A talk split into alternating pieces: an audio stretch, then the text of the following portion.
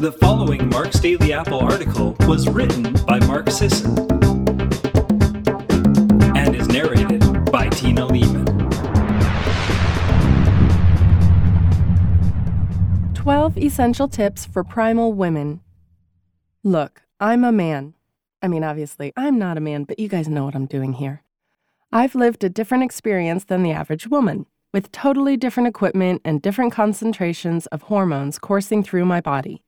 But I have a daughter and a wife and a good head on my shoulders that spent the last 30 years thinking about health, nutrition, and fitness for humans.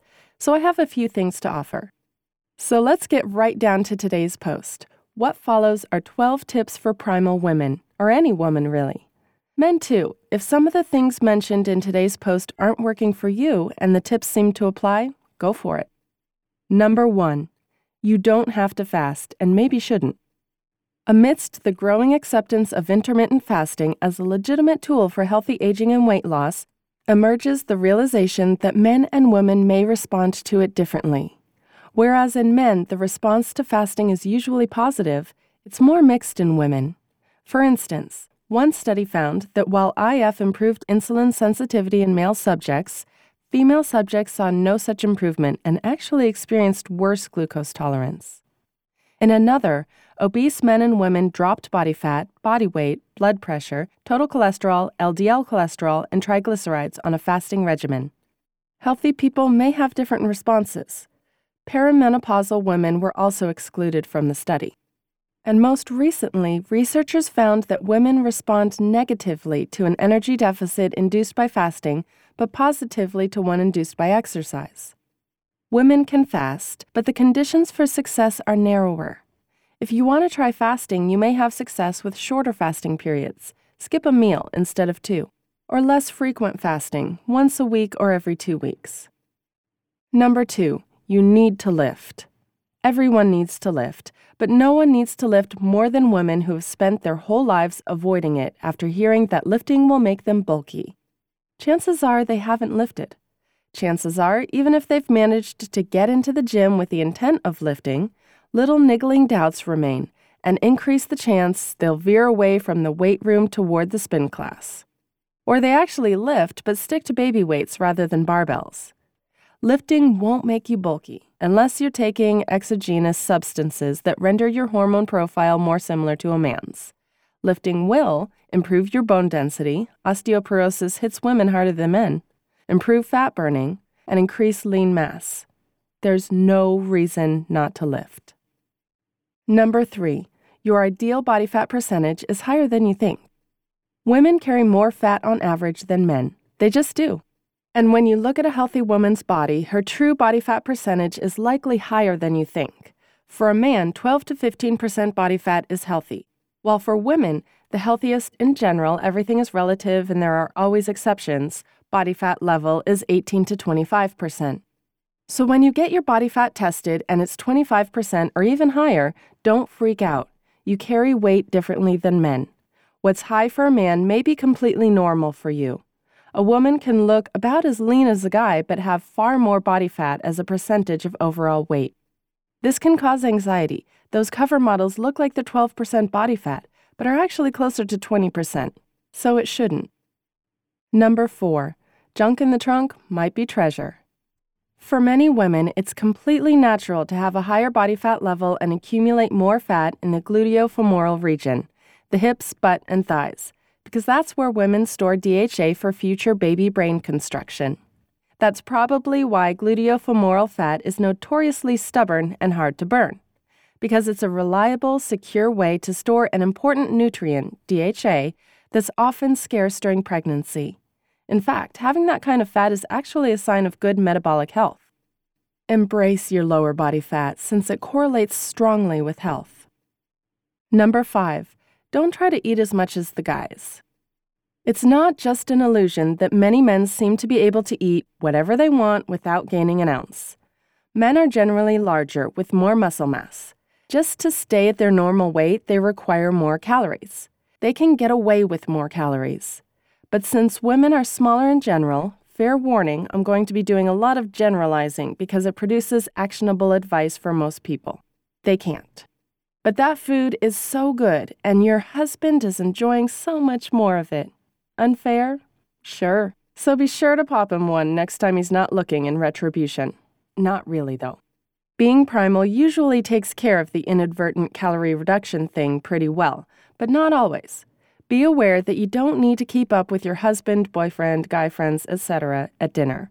And make sure you're eating nutrient dense foods. Since you have fewer calories to work with, you need to make the most of the ones you eat. Number six, beware the female athlete triad. When women combine heavy, intense training with undereating, they may develop the female athlete triad disordered eating, osteoporosis, amenorrhea. If all that sounds extreme, it is, but it isn't. The triad is shockingly common among adolescent and young adult female athletes. Don't train too hard, don't eat too little. Avoid doing both concurrently, or else your bone, reproductive, and psychological health can suffer. Number seven, don't diet too hard. I know, I know, there's all this seemingly conflicting information being strewn about. Don't eat too much, don't eat too little, don't exercise too much. That's the reality, though. In general, women can't get away with as many metabolic perturbations as men. Whereas men can skip a day or two's meals and actually come out leaner, healthier, and happier, women often respond negatively to the same stimulus. Men can train really hard, and it takes a while for the negative effects to accumulate. Remember, I did it for decades before enough was enough. Women usually can't. And men can usually get away with more restrictive diets, like eating very low carb or super low calorie for extended periods. In my experience, women usually can't. So be aware of all that. Eat the food. When losing weight, which really means losing fat, sometimes you need to eat a little more than you think. Number eight, get your calcium and the nutrients necessary to absorb and utilize it. Across their lives, women have a higher risk of osteoporosis than men.